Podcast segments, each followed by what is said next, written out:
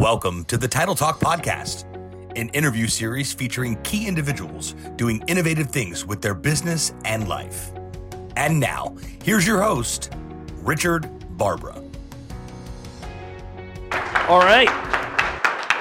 Thank you very much. So, today, we're going to talk about obligation versus opportunity. Right? What do I mean by that? So, I run into people that I haven't seen in, in a while, right, in a couple years. And I, you know, I used to have my own firm. I was my own boss, as they say. And now, as we, we, as we joke about it, you know, I have, I have a boss. I have a daddy, right? So, so um, people say, well, what's that like? You know, what, um, you know, how, how, how, what's that? That's a big change. You know, 12 years on your own, and then now you're really not on your own. So what's that mean? And I said, you know, let me sum it up this way. No more Sunday blues. No more Sunday blues. So those memes that it's like, you know, like the dread of Sunday night and you hate Sunday night because it's the I don't have that problem.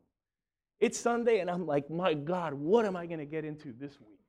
We might be building a restaurant. I might be dealing with Super Bowl. Maybe I'll go see some politicians, or maybe I'll just write documents. Who knows? But no matter what, it's going to be fantastic. Right? And so every time I get an email, the sound of email, boom, you know, on an iPhone, it's the sound of opportunity. Sometimes it's spam, Sometimes, and I have to delete. And of course, sometimes it's emails I don't want to deal with. Okay? Right? Not everything is fun all the time. But by and large, the sound of email doesn't create anxiety. There was a time in my life where email, I would get that sound of email and I was like, oh my God. The only thing I hated more than getting email was my email being down. Right? So email being down was one form of crisis, but getting email is almost always bad news.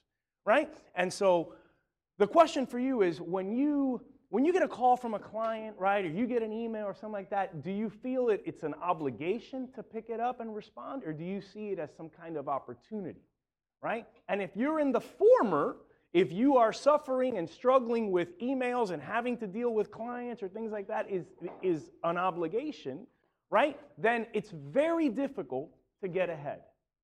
Very difficult to get ahead because it means that you everything to you is like a battle right? So if you're a sports guy, it's like getting up and in a football game, you're down 14 0, like in the first half, in the first quarter.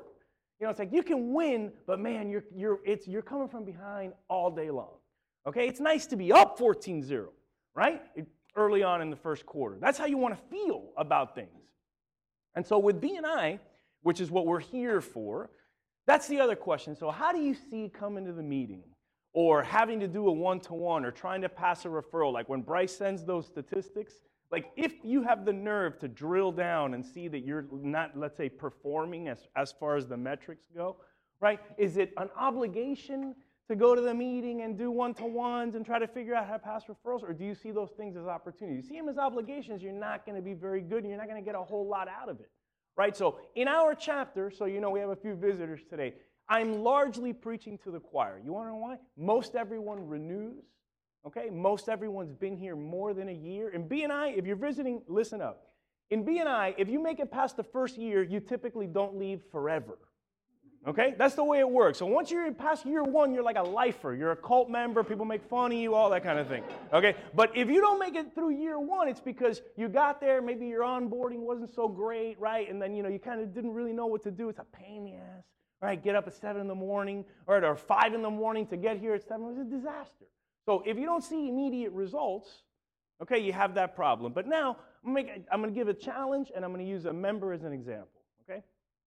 So, who here does not do dry cleaning with William Lozano? Raise your hands if you're a member and you're dry cleaning no, you're a member. Sorry, not you, bro. It's not your fault. J.C. Presman, like, I don't fucking know William Lozano. No, no, no. I'm talking about guys like people with no excuse. Okay? So raise your hand if you're a member and your dry cleaning does not go to William Lozano. Okay, now here's the thing. Let me tell you, that was me as of 10 days ago. And in fact, when he first joined, I did a one to one with him, and I told him in his face I wasn't going to send him my dry cleaning. I said, Listen, bro, I'm not going to send you my dry cleaning. I just want you to know now. let me tell you why. Because there was a, the last guy that was in here with the dry clean. I didn't send him my dry cleaners. I had a lady that she'd bill me whenever. She'd come pick it up and drop it off, and three months later, she'd bill me para Okay, so it was very hard for me to leave that lady, but I left to go to Sudsies. Okay, and by the way, these people at Sudsies, they text me, they photograph. It's fantastic. They're high tech. The clothes walks back to my house. I mean, it's, it's unbelievable, right? So I told them, so now I've been with Sudsies, I change, I pay through the nose, but don't make me change again. I'm just telling you, I'm not gonna change again. But here's what I'm gonna do I'm gonna try to get you business, right? And so what happens is now the guy's been here for a year and change. Bro, he's here every meeting. Oh, yeah, man, he tries to pass for bro. He's gonna open a little store right? He's happy about America. Isn't that rare? Guy, guy gets up and he's like, this place is great. So I'm sitting here two weeks ago. I'm like, you know what? I can't, bro. I don't have enough hair on my rear end to continue to sit across from this guy and not send him my dry cleaning. I can't do it. So I broke up with Sudsies. It was hard. I've been dodging their texts. They texted me last night, Rich, you have anything for us tomorrow? I'm like, no right? Because I hate doing that. I'm trying to figure out can I send them one shirt so that they don't think I hate them, right? So I'm like that. So no, no, no. So I'm like, no. Now I send my dry case home. Now I'm going to challenge you. If you're in here, boy, you can't give a guy who's been with us for a year, you're dry cleaning. Well, that you're terrible. It's terrible. Guy picks it up and drops it off. You have no excuse. There is no excuse not to give the guy your dry cleaning. Okay? That's an opportunity for you to help this guy. And then the guy thinks he's like, holy Toledo, BNI is the best thing for me in America. I walked in and 30 people sent me their dry cleaning. You imagine? And then he goes out and tells everybody else. Okay, and this guy becomes a, a, a way for us to get bigger and better.